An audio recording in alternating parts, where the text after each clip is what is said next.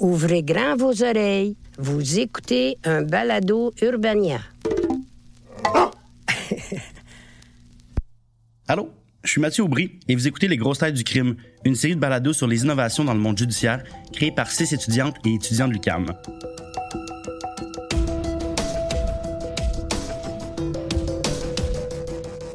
Des meurtres aux enlèvements, en passant par des histoires insolites d'arrestation, on est inondé de faits divers. Bien plus que des chiens écrasés, les faits divers ont des conséquences sur notre société. Mieux, notre rapport aux faits divers parle de notre époque.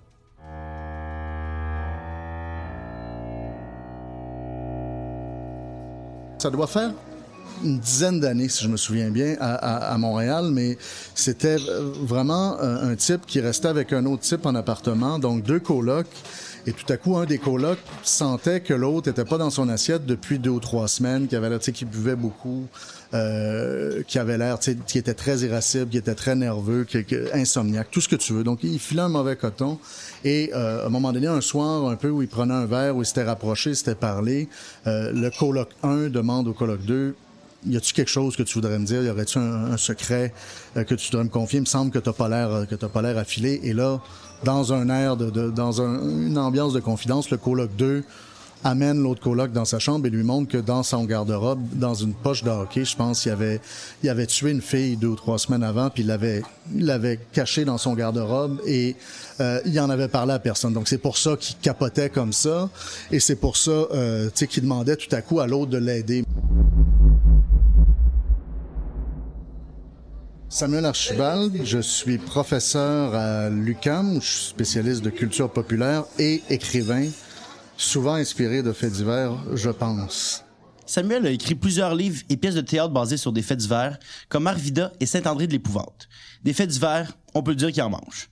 Et il considère que nous avons tous, collectivement, ce petit côté voyeur qui nous fait obséder nous aussi. Ma collègue et journaliste Lina Ekenas est allée à sa rencontre. Pour comprendre pourquoi le fait divers est aussi présent dans l'imaginaire collectif aujourd'hui, il faut d'abord aller faire un tour dans le passé. Au, au 19e est apparu un concept hyper important pour comprendre l'attrait du, du fait divers, c'est celui de vie privée. Au château de Versailles, par exemple, les portes étaient constamment déverrouillées. Se faire voir par le public dans toute situation était une des fonctions du roi. On aurait pu le voir s'empiffrer, le voir courtiser dans les jardins, le voir s'enivrer même. Avec l'essor de la culture bourgeoise, la culture capitaliste, est venue deux choses. Donc, l'idée de vie privée, l'idée que tout à coup, ma vie, ça m'appartient, ça va être dans ma maison, puis ça va être ce qui, ce qui me regarde, ça va être à moi. Et avec l'idée de vie privée vient celle, d'une certaine façon, d'aller voir ce qui se passe chez le voisin. Donc, vient cet interdit-là, c'est-à-dire, je ne veux pas que les gens voient ma vie privée, je m'intéresse à la vie privée des autres. Je pense que le fait divers, il s'est beaucoup répandu à partir de ça. Puis cette petite curiosité malsaine-là, on, on l'a tous à un moment donné. Dans les premières formes d'écriture du fait divers, on mettait souvent l'accent sur le sordide, le crapuleux et le révoltant pour attirer l'attention des lecteurs. Plus les histoires sont horribles, plus les gens sont fascinés, et plus il y a risque de dérapage. Euh, donc la façon de l'écrire, ce qui était, ce qui, ce qui est assez fascinant, c'est que c'était écrit de façon très très spectaculaire, souvent assez vague. Et dans sa première apparition, c'est peut-être pour ça que la littérature a souvent tendance à s'emparer du fait divers. Dans ses premières apparitions, il y a, il y a tout de suite eu quelque chose de parfois un peu fictionnel, c'est-à-dire que comme les, les gens étaient très euh, euh, gourmands de faits divers, ben, quand, on en, quand on en manquait, des fois on leur en inventait. Au point où, à un certain moment, Double assassinat dans la rue Morgue, la nouvelle d'Edgar Allan Poe s'est retrouvée publiée dans un quotidien français sans mention qu'il s'agissait d'un récit de fiction. Spoiler alerte! On apprend à la fin de la nouvelle qu'un orang-outan enfonce le corps d'une femme dans une cheminée et démembre une deuxième personne. Et ce n'est pas juste en journalisme qu'on brouillait les lignes entre fiction et réel. La littérature a aussi puisé dans le fait divers pour s'inspirer, sans nécessairement le dire on est allé rencontrer Karine Pietrantonio, qui est professeure de littérature au Collège Élis et qui a aussi fait sa maîtrise en littérature à l'UCAM. Mon mémoire, au départ, s'intéresse justement à la place du fait divers réel dans la fiction. Donc, de quelle manière est-ce qu'il s'insère dans la fiction? Parce que souvent, on va même euh, citer un extrait de journal, une une de journal. Beaucoup d'auteurs réalistes comme Flaubert et Stendhal ont laissé une grande place au fait divers dans leur récit. La différence, c'est qu'à l'époque, on ne le disait pas au lecteur. On est tous dans l'inspiration d'un fait divers, mais on ne nomme pas le fait divers. On le prend, on se l'approprie et on en fait ce qu'on en veut. Euh, et surtout, on ne le dit pas. Donc, Madame Bovary, euh, c'est plus tard qu'on a su que c'était un fait divers. L'histoire de Madame Bovary, c'est l'histoire de Delphine de la Mort, jeune femme française qui s'est suicidée après avoir trompé son mari plusieurs fois. Quand on le lit, il n'y a, aucune mention d'un quelconque lien avec le réel. Donc, c'est ce lien avec le réel et cette mention là, vraiment ostentatoire où on dit, voilà, j'ai pris un événement réel et voici ce que j'en ai fait, qui est euh, tout à fait euh, spécifique aux contemporains et qu'on ne faisait pas au départ. Donc, avant, les journalistes racontaient du faux et les écrivains se servaient du vrai sans le mentionner. Ça a évolué comment notre traitement du fait divers? La méthode actuelle du fait divers, en fait actuelle, vraiment contemporaine, c'est que souvent l'écrivain va, va, va partager son embarras. Donc, c'est vraiment cette méthode-là que moi, j'ai ressorti, c'est-à-dire l'écrivain va vraiment dire, voici le fait divers euh, auquel je, je, me confronte et euh, je vais faire ça, ça, ça. Et là, tout au long de son écriture, finalement, il témoigne de, de ses soucis, de son embarras, de sa honte presque à, à parler de, de, de cette histoire-là. Beaucoup d'auteurs qui abordent le fait divers en fiction vont également essayer de rendre humain le meurtrier, le kidnappeur, le violeur. Les auteurs savent que les crimes commis par leur muse sont souvent horribles, mais ils tenteront d'enlever la partie spectacle de la chose. On semble pourtant voir le contraire se produire avec le traitement du fait divers en journalisme. La nouvelle devient alors du divertissement pur. Ce qui est viral va prendre d'assaut la sphère médiatique, peu importe d'où ça vient. Internet entre autres permis de mondialiser le fait divers pour le meilleur et pour le pire tout à coup, ça va arriver à peu près nulle part, un endroit que tu connais pas, ben tu vas le savoir parce que ça circule sur Internet, puis là, ça devient soit la joke du jour, ou soit le yark du jour, ou soit le scandale du jour. Le filtre déformant du fait divers, c'est toujours de nous faire croire que le monde est un peu pire qu'il est. Et en étant bombardé par toutes ces histoires insolites, on finit par se demander où c'est qu'il s'en va le monde? Il s'en va faire du yoga nu dans un gym, ça a l'air. Ici, on est scandalisé par l'histoire d'un homme plus ou moins à jeun qui voulait juste faire du yoga. Qu'est-ce qui se passe avec le fil déformant du fait divers lorsqu'il s'agit de nouvelles plus sérieuses, de crimes plus graves, ou a un aspect juridique important?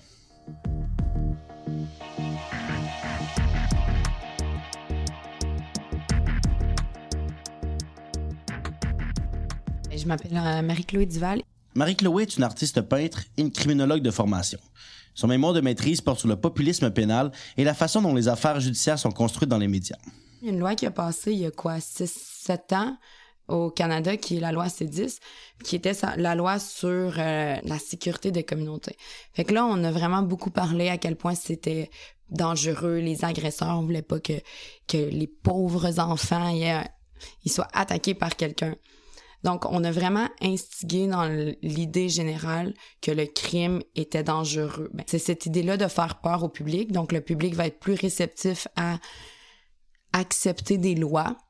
Euh, là, puis ça, c'est du populisme pénal quand on parle des lois, sinon c'est politique. Dans l'affaire Guy Turcotte, on qualifiait beaucoup le crime dans les médias avec du vocabulaire connoté, sans réellement expliquer les procédures judiciaires. On va souvent utiliser ce vocabulaire pour décrire les gens affectés par le crime, question de permettre au public de vraiment haïr l'accusé. On lisait souvent la pauvre victime, la jeune femme, la vieille grand-mère, comment elle était habillée avec son chapelet. Donc, on va dans les référents un peu euh, traditionnels de la vieille grand-mère avec un chapelet. Ça doit être vrai ce qu'elle dit, c'est une bonne personne. Euh, les, jeunes enfants de tel âge et tel âge étaient toujours très définis pour rappeler à quel point euh, l'innocente victime. Donc, c'est tous ces termes-là qui sont vraiment euh, super stéréotypés, l'innocente victime et le violent agresseur. Bon, ça paraît banal, mais ça rentre aussi dans la tête sur comment on, définit euh, le criminel puis la victime. En utilisant de tels termes, les médias contribuent à construire une version biaisée de la nouvelle chez le public. Il n'aura pas tous les faits, ne connaîtra pas toutes les procédures judiciaires, mais il aura tout de même une forte opinion du crime commis.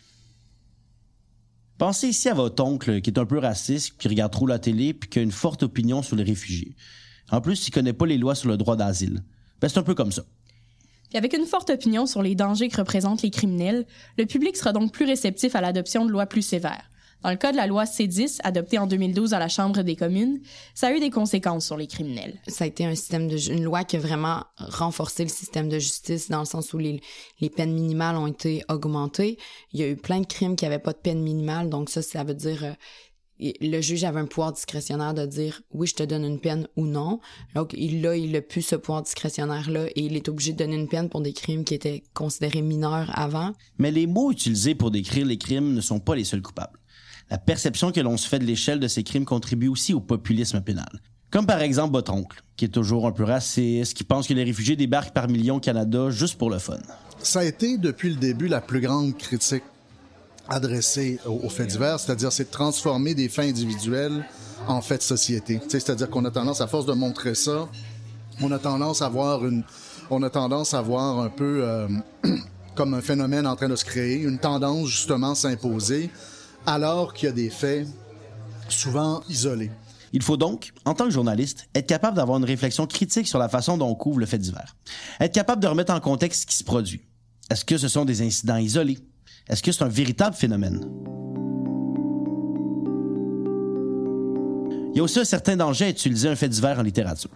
Je trouve que la limite, euh, dans un projet littéraire, j'ai tendance à penser qu'elle doit être renégociée à chaque fois. C'est un peu, non pas euh, à, la discrétion de chacun, mais euh, dans ce qu'un écrivain est prêt à vivre. Et il faut, vivre et à négocier avec les, gens qui sont là. Avec. Je pense qu'effectivement, il y a eu, dans le cas de, Besson, il y a des gens qui sont allés un petit peu loin dans je vais prêter des motifs, je vais instrumentaliser des, gens réels pour en faire des, des, personnages. Philippe Besson, c'est un écrivain français qui s'est inspiré d'un fait divers franchement affreux, l'affaire Grigory. Ça, c'est le nom qu'on a donné à l'histoire du meurtre du petit Grégory Villemain en France dans les années 1980. Dans le livre L'enfant d'octobre, Besson réécrivait cette histoire en accusant Christine Villemain, la mère de Grégory, d'avoir tué son fils, même si elle a été acquittée des accusations.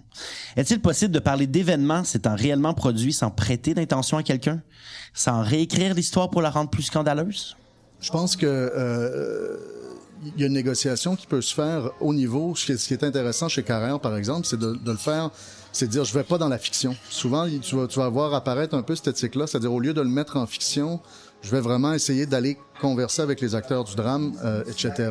Autant les écrivains peuvent être franchement vampiriques quand, quand ils se mêlent de ces affaires-là. Je pense qu'il faut garder en tête aussi que euh, je pense que ça peut leur mordre les doigts.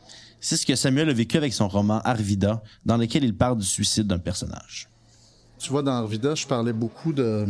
Je parlais du pont de Chipcha, du pont d'Arvida, du pont d'aluminium où des gens... Euh, où des gens euh, se sont suicidés. Donc, une demi-douzaine de personnes se sont suicidées en se tirant en bas de, ce pont-là. Et j'avais pas pensé à ça en écrivant là-dessus que, euh, que d'une certaine façon, ces gens-là, ben, ils existaient, ils avaient un visage, ils avaient des proches, évidemment, Contrairement, si tu parles de, du Golden Bridge à, San Francisco, par exemple, où il situe à peu près 2000 personnes par année, ça finit par être une masse presque indifférenciée, ça finit par être un phénomène, alors qu'un petit pont dans une petite ville, d'une petite région, où il y a 6-7 personnes qui sont suicidées, ben c'est 6-7 personnes que les gens connaissent, dont les gens se, rappellent, etc. Donc, j'ai eu des contacts avec les proches de ces gens-là, souvent, où moi-même, j'ai trouvé ça euh, éprouvant, c'est-à-dire qu'on me posait la question comme pourquoi tu es allé reparler de ça, etc. Puis j'ai trouvé la réponse à, chaque fois, mais le fait d'avoir à me questionner, puis de, de à, revenir là-dessus, puis à d'une certaine façon à m'excuser parce qu'auprès j'avais entre autres eu des contacts assez longs avec la fille d'un homme qui s'était suicidé en se tirant en bas du pont de Chipcha. Puis elle, elle me racontait, tu sais, qu'elle elle avait lu le livre, puis c'était comme en arrivant à la fin, tu sais, c'est-à-dire c'est sur la fin du livre, c'est avec elle dit, moi, ça fait longtemps que je suis plus dans cette ville-là. J'étais super contente de lire le livre. Puis là, j'arrive dans, les dix dernières pages. Puis là, d'un coup, tu me remets le suicide de mon père en pleine face. Tu sais, puis j'aurais jamais pensé à ça.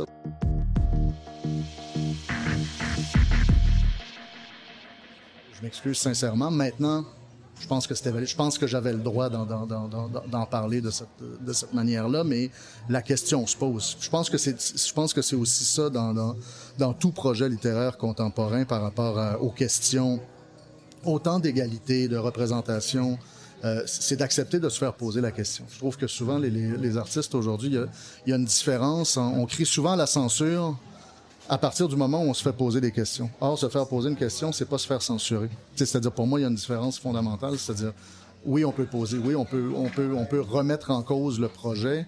Euh, ça veut pas dire qu'on le fait brûler. Ça veut pas dire qu'on le met en, en autodafé. Dans le fond, on lève vite le nez sur les faits divers, mais notre rapport à ces histoires-là en dit pas mal plus qu'on pense sur notre société. Puis il y a pas mal de chercheurs qui sont en train d'articuler cette pensée-là. Parce que donner un sens à ce qui nous entoure, ça aussi, c'est innovant. C'est un balado produit par Urbania. Nos journalistes Lina Ekenast, Daniela Vargas et Félix Migo. Nos monteurs sont Gabriel Audemichaud et moi-même, Mathieu Aubry. Notre rédacteur en chef, Thomas Dufour. Pour Urbania, la réalisatrice coordonnatrice Marie-Michel Giguère, la rédactrice en chef pour les plateformes numériques Barbara Judith Caron et la productrice Raphaël Huismans. Le balado Grosse Tête est une production d'Urbania en collaboration avec l'UCAM.